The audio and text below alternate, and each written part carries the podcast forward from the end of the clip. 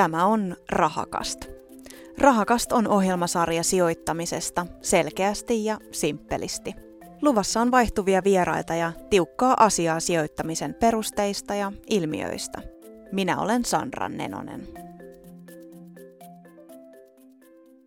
Tässä osiossa suuntaamme katseet jo seuraavan sukupolven varallisuuteen ja kysymme, miten sijoitetaan lapselle.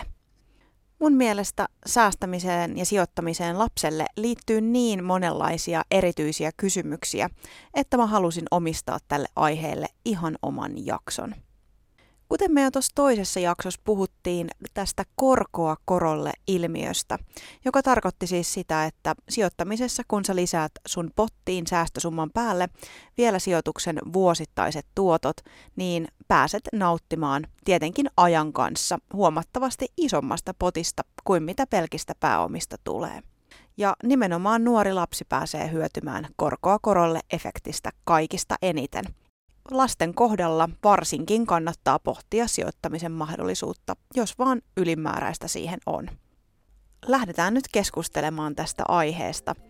Mä oon saanut mukaan keskusteluun kaksi asiantuntijaa osuuspankista.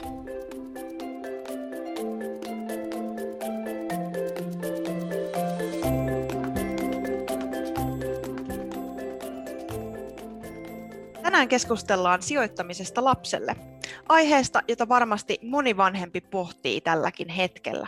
Miten se voi aloittaa ja mitä erityisasioita alaikäisen kohdalla on otettava huomioon? Mä oon saanut tänään mukaani asiantuntijoita ihan kaksin kappalein. Tänään aiheesta kanssani keskustelemassa ovat Tampereen seudun osuuspankin sijoituspäällikkö Minna Laakso ja asiakkuusneuvoja Saara Kemppainen. Ihan tosi kiva saada teidät mukaan tälleen niin kuin etäyhteyden välityksellä. No on Kiitos. kyllä. Aloitetaan ihan siitä, että kuinka suosittua sijoittaminen lapselle on nykyään? Töissä on huomannut viime vuosina, että kun korkotaso on ollut tosi matala viime vuodet, niin kyllä on kasvanut se kiinnostus, että lapsille säästetään ja sijoitetaan huomattavasti enemmän kuin aiemmin.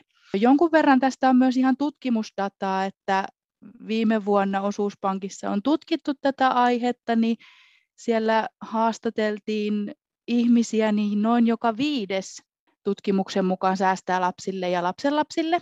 Ja tota, siellä niin kun on huomattu, että esimerkiksi viime vuonna niin lapsen nimissä rahastomerkintöjä tehtiin ihan niin kuin 35 000 kappaletta kuukaudessa, että se on ihan tosi hyvä määrä kyllä. Ja, ja niin kuin jotenkin tuntuu, että se on ihan räjähdysmäisesti kasvanut nyt tässä viime vuosina, että tota, niin kuin erityisesti alaikäisten osakekaupan käynti on kaksinkertaistunut siitä niin kuin vuodesta 2019 viime vuoteen, ja, ja ne, jotka teki niin kuin ensimmäistä kertaa kauppaa osakkeilla, niin se määrä kasvoi 80 prosenttia. Mutta tota, jotenkin sitten niin kuin tietysti se näin äitinä ymmärtää, että totta kai läheskään kaikilla vanhemmilla ei ole mahdollisuutta säästää lapsille, että varsinkaan silloin, kun lapset on pieniä, on vanhempainvapaata ja yleensä vain toinen on töissä ja voi olla jotakin muuta taloudellista haastetta. Ja on niin kuin lapsuuden elänyt silloin lama-aikana, niin ei silloin siis ei tämmöisestä niin kuin mun ainakaan piirissä puhuttukaan. Et tuntuu, että siitä on alettu nyt viime vuosina puhua enemmän ja enemmän. Se on ihan totta moni vanhempi varmaan miettii niin kuin sen välillä, että no mitä kannattaisiko lapselle avata nyt vaan, että ihan tämmöinen tavallinen säästötili, vai sitten pitäisikö miettiä sitä sijoittamista. Niin jos mä ajatellaan, että minkä takia se sijoittaminen lapselle kannattaa niin kuin teidän asiantuntijoiden mielestä? No tota, kyllähän siinä on niin kuin se korko korolle ilmiö, että sen alkuperäisen pääoman lisäksi niin myös ne säästöjen tuotot kasvaa korkoa, niin kyllähän siinä saa ihan hyvän pesämunan ja, ja tuo sitten sitä semmoista taloudellista turvaa tulevaisuuteen ja onhan siinä niin kuin kasvatuksellinen näkökulma myöskin, että, että tota, halutaan tuoda niin kuin sitä taloustietoutta lapsille. Saara voisi täältä kompata vielä, eli tosiaan mä voisin nostaa esimerkkinä sen, että silloin kun mä oon ollut pieni, niin mun isovanhemmat on aloittanut säästämään mulle osakkeisiin ja tosiaan he on säästänyt mulle arvoosuustilin kautta ihan suoriin osakkeisiin, jotka mulla on siis vielä ihan tänäkin päivänä. Ja tämän kautta mä oon saanut myöskin paljon intoa siihen säästämiseen ja sijoittamiseen. Ja jos miettii sitä, että pienenä sitä ei varmaan ehkä osannutkaan arvostaa ihan niin paljon, mitä nykyään, mutta että, että nykypäivänä mä oon ihan äärimmäisen kiitollinen siitä, että, että he on tehnyt mulle tällaisen palveluksen. Ja tota, mun isovanhemmat on siis toiminut mulle mallina säästämiselle ja se vaikuttaa muuhun vielä ihankin tänä päivänä ja vaikuttaa toki myöskin sit siihen omaan rahan käyttöön. Ja tuosta vielä toisena esimerkkinä, niin mä toimin myöskin tällä hetkellä Opetampereessa yhtenä finanssikoutseista, ja me ollaan tehty paljon myöskin tuohon sitten nuorien oman talouden hallintaan liittyviä videoita, joissa kerrotaan sitten esimerkiksi, että, että millaisia unelmia säästämisellä on mahdollista saavuttaa, ja avataan sitten pikkasen niitä termejä myöskin paremmin mä kävin katsomaan niitä videoita, niin siellä oli kyllä ihan tosi selkeästi selitetty näitä termejä, että oli niin kuin helppo kyllä ymmärtää. No mutta jos me hei mietitään sitä, että vanhemmat nyt miettii, että okei, me halutaan aloittaa niin kuin säästäminen tai sijoittaminen, niin ensinnäkin siis, koska semmoisen voi aloittaa, että voiko jo niin kuin raskausaikana avata jonkun tilin sille lapselle tai tehdä mitään tällaista? Eli sen pystyy aloittaa siis heti silloin, kun lapsella on oma henkilötunnus. Eli näin ollen niin kuin raskausaikana ei pysty vielä aloittaa sitä säästämistä lapselle hänen omiin nimiin.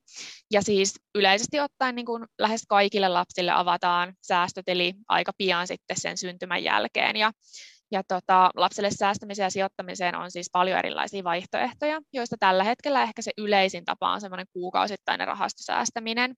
Ja esim. meillä osuuspankissa niin vanhemmilla on mahdollisuus hallinnoida niille lapsien omia rahastoja vanhempien omissa verkkopalveluissaan, jos lapsille avataan arvoosuustilit ja näihin arvoosuustileihin laitetaan sitten vanhemmille käyttöoikeudet tuossa Minna aikaisemmin mainitsikin sen, että saattaa olla niin kuin vähän tiukkaa siinä alussa, kun lapsi, lapsi syntyy, niin, niin miten sitten, että millaiset summat on niin kuin tyypillisiä, että, että tarviiko olla jotain satasia tai, tai miten se niin kuin menee?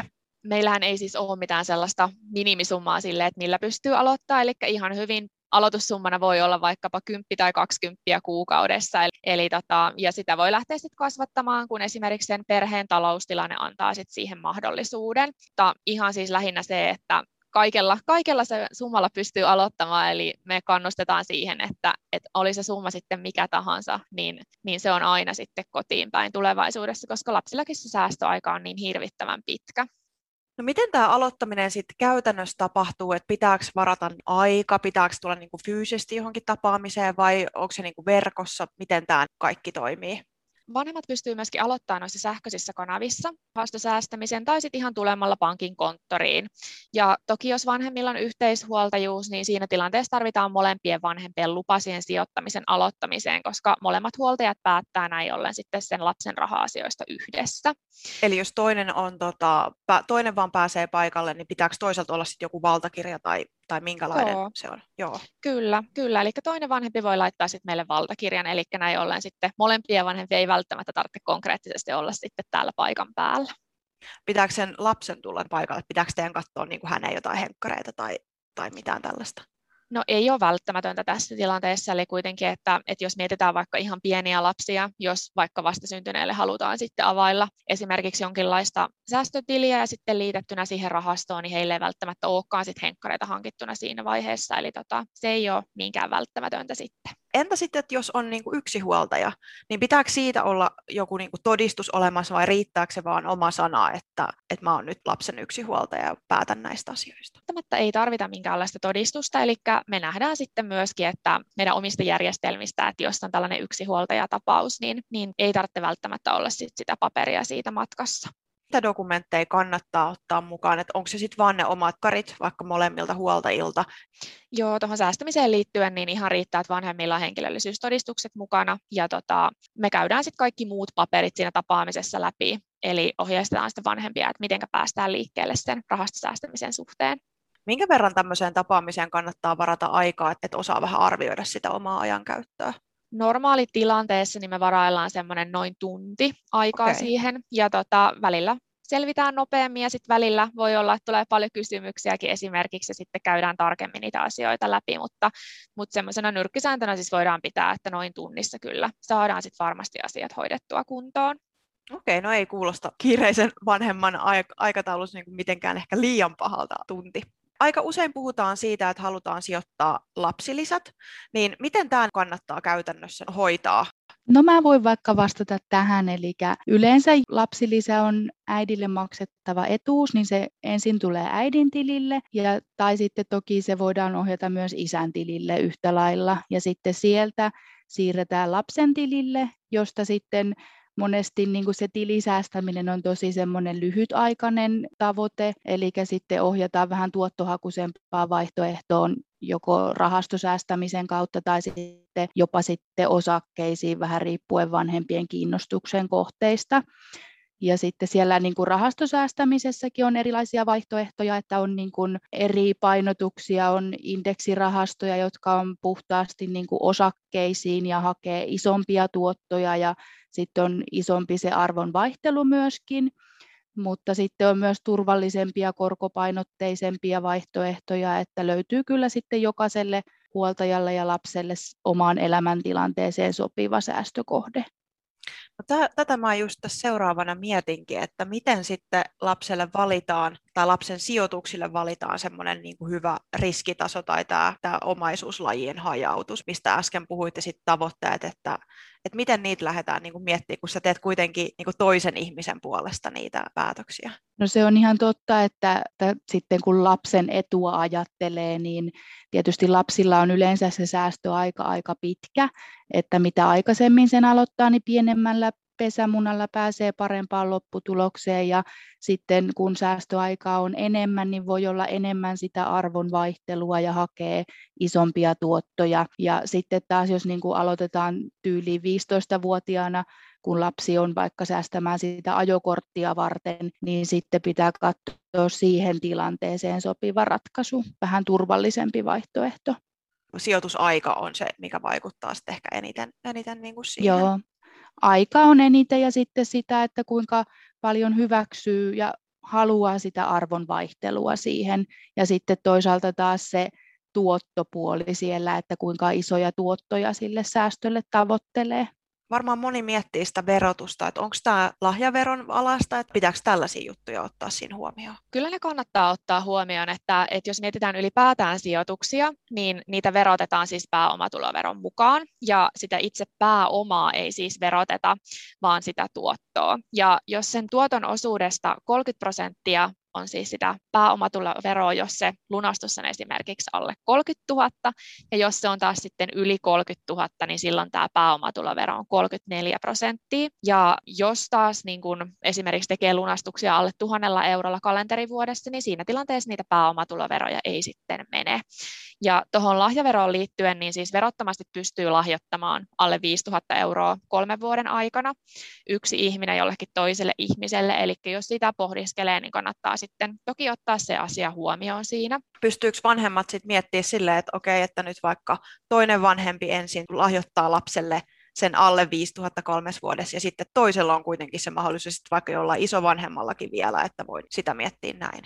Joo, kyllä. Eli se on aina, niin kuin, aina henkilöltä henkilölle. Ja toki niin kuin noihin verotusasioihin, niin niihin liittyy paljon siis erilaisia tilanteita ja varsinkin sitten tuohon lahjaveroasiaan, niin noissa kannattaa melkein kääntyä sitten tuonne verottajan puolelle, eli esimerkiksi vero.fi-palvelusta löytyy sitten hyvin tietoa siitä, että jos joku askarruttaa, että miten vaikka toi lahjaveroasia menee tietyissä tilanteissa, niin sieltä löytyy varmasti apuja. No mitä teidän työssä, miten te olette huomannut, että millaiset sijoitusratkaisut on ollut niin kuin suosittuja erityisesti lapsille? Onko joku tietty noussut sieltä esiin? Yleisemmin suosituimpia sijoitusratkaisuja on osakepainotteiset rahastot, eli siellä enemmän saa tuottoa ja nyt kyllä tämä matala korkotaso on myös ohjannut ihmisiä siihen puoleen paljon enemmän. Mutta selkeästi nyt lasten kanssa huomaa, että vastuullinen sijoittaminen on sellainen, mikä kiinnostaa vanhempia Eli pohditaan myös ympäristönäkökulmaa ja eettisiä valintoja sijoitustoiminnassa. Okei, toi on aika mielenkiintoinen huomio, mutta siis ihan järkeen käypää, että niin, niillä ratkaisuilla pyritään sitten rakentamaan ehkä tavallaan lapselle parempaa maailmaa siinä sitten niin kuin samalla. Kyllä. Lasten sijoittamiseen, niin siihen liittyy myös kaikkia vähän niin kuin erityistilanteita, ainakin mun mielestä. Esimerkiksi se, että jos vaikka isovanhemmat tai kummi haluaisi lahjoittaa lapsille rahaa tai sijoittaa lasten nimissä rahaa, niin miten tämä sitten niin kuin toimii? No kaikista helpoin tapa lahjoittaa lapselle rahaa on ihan se ihan perinteinen rahalahja nimenomaan tilille. Eli se on ehkä se yleisin, mitä tehdään, että isovanhemmat ja kummit siirtää rahaa ja sitten sieltä mahdollisesti vanhemmat sijoittaa sitä varallisuutta eteenpäin, mutta toki sitten esimerkiksi isovanhemmat lahjoittaa usein myös ihan suoria osakkeita tai rahastoja lapsenlapsille tai lapsilleen myöskin. Ja tota, joskus niin kuin takavuosina historiassa erityisesti oli suosittuja sijoitusvakuutustyyppiset lahjoitukset. Joskus 80-90-luvulla oli erityisen suosittuja mä itsekin olen saanut siitä niin kuin omakohtaista kokemusta silloin, että mulla on ollut mun pappa tosi edistyksellinen ehkä siihen aikaan raha-asioiden hoitamisessa. Ja ja tota, hän oli sitten siellä silloisessa pankissaan sopinut pankkineuvojan kanssa, että, että tota, halusi säästää lapsenlapsille ja teki sitten sen tämän sijoitusvakuutuksen kautta ja itse sain sieltä sitten käyttöön nuorena kanssa pienen potin ja se kyllä oli tosi iso apu, mikä helpotti opiskelijan arkea. Että tämmöinen vakuutussäästäminen on siis kyllä ihan tänä päivänäkin varteen otettava tapa tehdä lahjoituksia ja omaisuuden siirtoa. Jos ihan nopeasti avaat vähän sitä, että se ei välttämättä ole, ole niin kuin hirveän tuttu, mikä tämä sijoitusvakuutus Joo. on. Se on ihan totta, että se ei ole ehkä niin yleinen enää tänä päivänä, mutta siinä niin kuin ajatus on se, että monet haluaa pitää itsellään tavallaan hallinnan siihen varoihin, niin sitten tuo vakuutussäästämisen tuote on hyvä siihen tilanteeseen, että se lahjoittaja hallitsee itse sitä varallisuutta ja päättää sitten koska sieltä nostaa ja siirtää jälkipolville. Tai sitten ihan jos mennään niin pitkälle, niin kuoleman varalta myöskin voidaan määritellä sitten sinne vakuutussäästöön edunsaaja. Voiko sä sitten tavallaan niin kuin muuttaa mieltä, poistaa jonkun tai lisätä, jos syntyy vaikka uusia lapsenlapsia Joo. esimerkiksi? Joo. Kyllä, se on näppärä, että sitä pystyy justiin muokkaamaan sitten, jos oma tahto muuttuukin tai elämäntilanne muuttuu tai tulee lisää jälkeläisiä tai näin, että se on hyvin muokattavissa. Ja onko nämä nyt sitten semmoisia, että näihin ei sit vaikka esimerkiksi se lapsen vanhempi pääse käsiksi, että jos vaikka isovanhempi miettii, että haluaa semmoisia varoja, että johon ei sit vanhemmat pysty vaikuttaa, että ne on suoraan sitten lapsen lapselle? Kyllä, joo, ne on sitten niin kauan siellä sen omistajan hallinnassa, että siellä ei pääse vanhemmat väliin. onko mitään mahdollisuutta tehdä semmoisia sijoituksia, jos vaikka esimerkiksi nyt isovanhempi haluaa, että, että lapsen vanhemmat ei välttämättä saa edes tietää, että tämmöisiä on tehty lapselle, että kun lap, vanhemmillahan on aina sit, on niin kuin määräysvalta ja lapsen omaisuudesta, onko mitään tämmöistä kikkaa, millä tämän saa, muuta kuin nämä sijoitusvakuutukset? No toki on mahdollista avata niin kuin ihan tili lahjoitustarkoituksessa sillä tavalla, että, että sen saa sitten ainoastaan käyttöön se lahjan saaja, kun on täysi-ikäinen. Okei, että se on joku mm. mahdollisuus kuitenkin. Joo, Joo, mutta sitten toki sielläkin on kyllä tiedonsaantioikeus niin kuin huoltajilla, mutta heillä ei ole niin kuin mitään mahdollisuutta käyttää niitä varoja eikä sillä tavalla saada mitään hirveän tarkkoja tietoja siitä. No mitä sitten semmoinen tilanne, että jos vaikka lapsen vanhemmille tulee esimerkiksi avioero, ja siinä menee vaikka välit jotenkin poikki, niin miten sitten pystyy esimerkiksi välttämään sen, että toinen vanhempi ei pääse vaikka käyttämään niitä lapsille tarkoitettuja säästöjä tai sijoituksia? Tietysti nämä on aina vaikeita tilanteita, avioerotilanteet, ja on varmaan yh- monenlaisia avioeroja, mutta aina pääsääntö on se, että kun on yhteishuoltajuus, niin molemmat huoltajat päättää silloin lapsen raha-asioista yhdessä. Että tietysti niin ei se niin kuin vanhemmuus kuitenkaan pääty siihen avioeroon eikä se kasvatusvastuu. Ja, mutta sitten tietysti jos ollaan yksinhuoltajia, niin totta kai sitten tämä yksinhuoltaja on itsenäisesti vastuussa lapsen raha-asioista, mutta tota, sielläkin sitten tietysti niin kuin väärinkäytöstilanteita niin ei sillä tavalla pääse syntymään, koska siellä on aina yhteishuoltajuustilanteissa niin se, että molemmat yhdessä. Onko jotain sitten semmoisia sijoitustuotteita, johon lapsen varoja ei saa sijoittaa? Onko tähän mitään rajoituksia? On olemassa rajoituksia, joo, ja niin kuin semmoisia erikoissijoitusrahastoja esimerkiksi, mihin sitten vaaditaan niin kuin maistraatilta lupa. Eli on huomattavasti säädellympää se alaikäisen raha-asioiden sijoittaminen, mutta kyllä me täällä pankissa sitten opastetaan siinä mielellään. Mitä jos olisi sellainen tilanne, että, vanhemmat on säästänyt ja sijoittanut lapselleen ja siellä on jo ihan kiva potti ja sitten lapsi on niin kuin täyttämässä 18 ja on vähän niin kuin pelko, että, että tämä nuori nyt sitten hassaa nämä kaikki rahat johonkin Kaakkois-Aasian reppureissuun, niin pystyykö vanhemmat vielä niin kuin jotenkin estää sen, että, että nämä rahat tulisi käytettyä johonkin sit vähän järkevämpään, vaikka asunnon ostoon myöhemmin tai opiskelumenoihin tai johonkin tällaiseen? Toi on hyvä kysymys, koska sitä aina aika ajoin tulee esiin.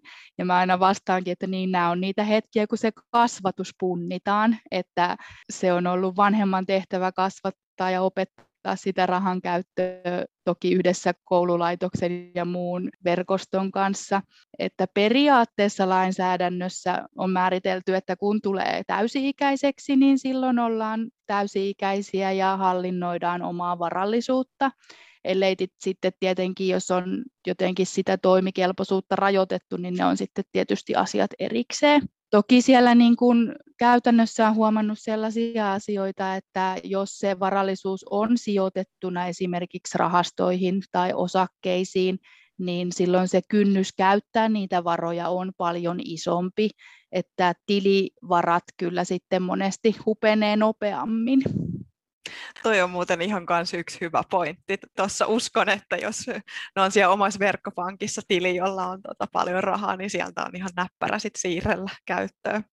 Kyllä, ja tuohon liittyen vielä niin se, että kun siinä kuitenkin menee aina sitten tietty aika ennen kuin ne tulee sieltä esimerkiksi rahastoista vaikka sitten takaisin omalle pankkitilille, niin sitten tosiaan tulee varmaan, niin kuin Minna just sanoikin, niin punnittua oikeasti sitä, että onko tämä nyt niin kuin just semmoinen asia, minkä haluaa vaikka hankkia tai, tai mihinkä haluaa sen rahan käyttää, niin se on, se on kyllä hyvä vinkki siihen, että miten pystyy myöskin hallinnoimaan sitä sit siinä vaiheessa, kun se täysi-ikäisyys lähestyy. Onko sitten, että saako alaikäinen itse tietää, että hänellä on tällaisia sijoituksia olemassa, vai onko se sitten vasta, kun hän täyttää 18? Kyllä, esimerkiksi siinä tilanteessa, että jos hänelle vaikka tehdään verkkopalvelutunnukset, niin hän, hän näkee siis niitä sijoituksia myöskin sitten, sitten sitä kautta, mutta tota, vanhemmathan niitä hallinnoi sitten vielä siinä vaiheessa, kun hän on sitten alle 18 oliko jo nyt joku semmoinen asia, että mitä mä en ole tajunnut kysyä, mutta mitä teille tulee vaikka työssä enemmän vastaan? Toki niin kuin se, että mitä haluan vielä painottaa siinä, että se, että lapsen säästämistä varten lapsella pitää siis olla niin kuin se oma pankkitili, ja sitten kun sillä lapsella on oma pankkitili, niin, niin kuin Minna just kävi läpi, että, että sitten myöskin niin kuin läheiset pystyy tallettamaan sinne sitä rahaa, ja sitten sitä kautta pystyy aloittamaan myöskin sitten sen ihan sen rahastosäästämisen. Ihan jos lähdetään noista perusteista liikkeelle, niin toi on hyvä ottaa myöskin sitten siinä, siinä tota aloittamisessa huomioon vielä se, että minkä ikäiselle lapselle kannattaisi aloittaa, että onko se niin kuin, että mahdollisimman pian vai onko vielä ok, että lapsi on, on vaikka se 15 vai onko se sitten jo vähän niin kuin liian myöhäistä? No koskaan ei ole liian myöhäistä, mutta mä aina itse yritän painottaa sitä, että paras päivä säästämisen aloittamiseen siis oli eilen, mutta tänäänkään ei ole liian myöhäistä, eli, eli jos te into syttyy siihen, niin ehdottomasti kannattaa ottaa meihin yhteyttä tai sitten perehtyä itse esimerkiksi vaikka just oman verkkopalvelun kautta siihen. Mutta että Toki se, että mitä aikaisemmin sen aloittaa, niin aina parempi. Mä itse tota, katoin meillä täällä op.fi-sivuilta, täällä on tota, tämmöinen korkoa korolle laskuri, ja ihan siis esimerkkinä heitin tänne sen, että jos vaikka lapsen säästöaika olisi 18 vuotta, ja hän säästäisi vaikka, tai hänelle säästettäisiin esimerkiksi 50 euroa kuukausittain. Ja tämä rahasto, niin kuin kävikin tuossa äsken ilmi, niin se, että, että kun nuorena aloitetaan se säästäminen, niin sitten siellä voi myöskin sen säästöajan puitteissa olla sitä riskiä enemmän ja sitä osakepainotusta enemmän, niin jos otetaan tämän tyyppinen rahastovaihtoehto tähän esimerkiksi, niin se säästetty pääoma tuolla 50 euron kuukausittaisella säästämisellä olisi vähän vajaa 11 000 ja tuotto siihen päälle olisi vähän vajaa 7000 tällä tuotto-odotuksella. Eli se säästetty pääoma olisi aika suuri sitten siinä vaiheessa, kun lapsi sitten täyttäisi 18 vuotta. Eli tuohon peilaten, niin aina parempi mitä aikaisemmin sen aloittaa, mutta koskaan ei ole toki liian myöhäistä. Totta, ja sitten se on semmoinen potti, että se aika usein niin kuin jää sitten sinne vielä pidemmäksi aikaa, että, että se voi olla siellä, tai sitten eikö niin, että lapsi pystyy sitten täysikäiseksi tultuaan, niin itsekin säästää siihen samaan tai sijoittaa siihen samaan. Kyllä, kyllä. Ja se varmaan toimii just sellaisena esimerkkinä, niin kuin just mitä itsekin nostin esimerkkinä tuossa silloin aikaisemmin esille, että kun joku on aloittanut sellaisen, niin siihen on helppo sitten itsekin jatkaa päälle sit siinä vaiheessa, kun se täysi-ikäisyys tulee sieltä vastaan. Niin ja se lisää sitten semmoista talousosaamista myöskin lapsien kanssa, että että se tuo semmoisen innostuksen siemenen. Ja siis voin käyttää esimerkkinä ihan mun kahdeksanvuotias tyttö, kun hänelle on vähän tehnyt rahastosäästöä, niin aina aika ajoin käy hakemaan postista sen rahastoraportin ja tutkii sitä. Okei, aika usein se menee silppuriin suoraan, mutta se lisää selvästi niin kuin lastenkin kiinnostusta siihen asiaan ja tuo sitä niin kuin talouskasvatusta ja saa pohtimaan rahan arvon merkitystä, että mitä mä saan tällä rahalla ja kannattaako mun esimerkiksi ostaa nyt vappupallo vai, vai sitten tota, käyttää se raha 20 ehkä jotenkin muuten tai sitten säästää ja sitten tulevaisuuteen tuoda turvaa sitä kautta, että riittää iloa ehkä vähän pidemmäksikin aikaa hauska vappupalloesimerkki mulla myöskin mielessä. Mä oon kanssa käynyt mun vanhempien kanssa pienenä keskustelua näistä vappupalloista ja, ja tota, joka vappu meni sitten tämä raha säästöön eikä tähän vappupalloon ja kyllä tälleen myöhemmin niin kiittelen myöskin tästä asiasta. Hei vielä lopuksi, että miten te asiantuntijoina uskotte, että tämä sijoittaminen lapsille muuttuu tulevaisuudessa? Tuleeko se lisääntymään esimerkiksi? No mä ainakin luulen, että tulee lisääntymään, että kuitenkin Suomi on vaurastumassa ja halutaan vaurastua ja ainoa keino siihen on, että aletaan pikkuhiljaa kerää sitä pääomaa osakkeisiin ja muihin tuottavampiin ratkaisuihin kuin tilisäästöihin. Kyllä, ihan samaa mieltä. Ja sit näistä asioista kuitenkin puhutaan myöskin tosi paljon avoimemmin nykypäivänä, mitä esimerkiksi joskus aikaisemmin. Ja tässäkin, niin että kun sana lähtee kiertämään, niin monet voi kiinnostua myöskin sit sitä kautta siitä asiasta. Ja toki me niin kuin pankissakin halutaan näistä asioista puhua paljon, mutta se, että, että mä luulen, että silläkin on iso merkitys, että jos vaikka tutulta tai kavereilta kuulee, että tällaisia vaihtoehtoja on, niin se lisää myöskin sitten sen, sen niin kuin henkilön tai asiakkaan omaa kiinnostusta siihen ja myöskin sitten sitä kautta ehkä lähdetään säästämään myöskin näille lapsille. Loistavaa, hei. Sijoituspäällikkö Minna Laakso ja sitten asiakkuusneuvoja Saara Kemppanen. Hei, kiitos ihan tosi paljon. Mulla oli hirveästi kysymyksiä ja mä sain kaikkiin, kaikkiin vastauksen, niin kyllä tämä niin selvensi sitä asiaa paljon. Kiitos teille. Kiitos paljon, että saatiin osallistua. Kiitos, todella mukava olla mukana.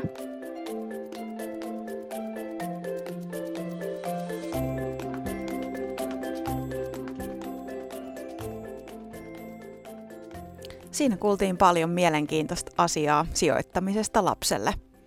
Varmasti moni vanhempi tai vanhemmuutta suunnitteleva pohtii talousasioita, rahan riittävyyttä, lapsen tuomia menoja ja muutosta esimerkiksi omiin tuloihin. Ainakin itselle tämä aiheen käsittely nosti mieleen todella paljon erilaisia kysymyksiä, joita uskon, että joku muukin pohtii. Tuossa keskustelussa mainittiin myös se, että moni haluaa painottaa sijoittamisessa jälkikasvulle vastuullisia vaihtoehtoja. Mitä on vastuullinen sijoittaminen ja miten sen voi aloittaa? Tähän aiheeseen pureudutaan Rahakastin viidennessä ja toistaiseksi viimeisessä jaksossa. Pysykää kuulolla.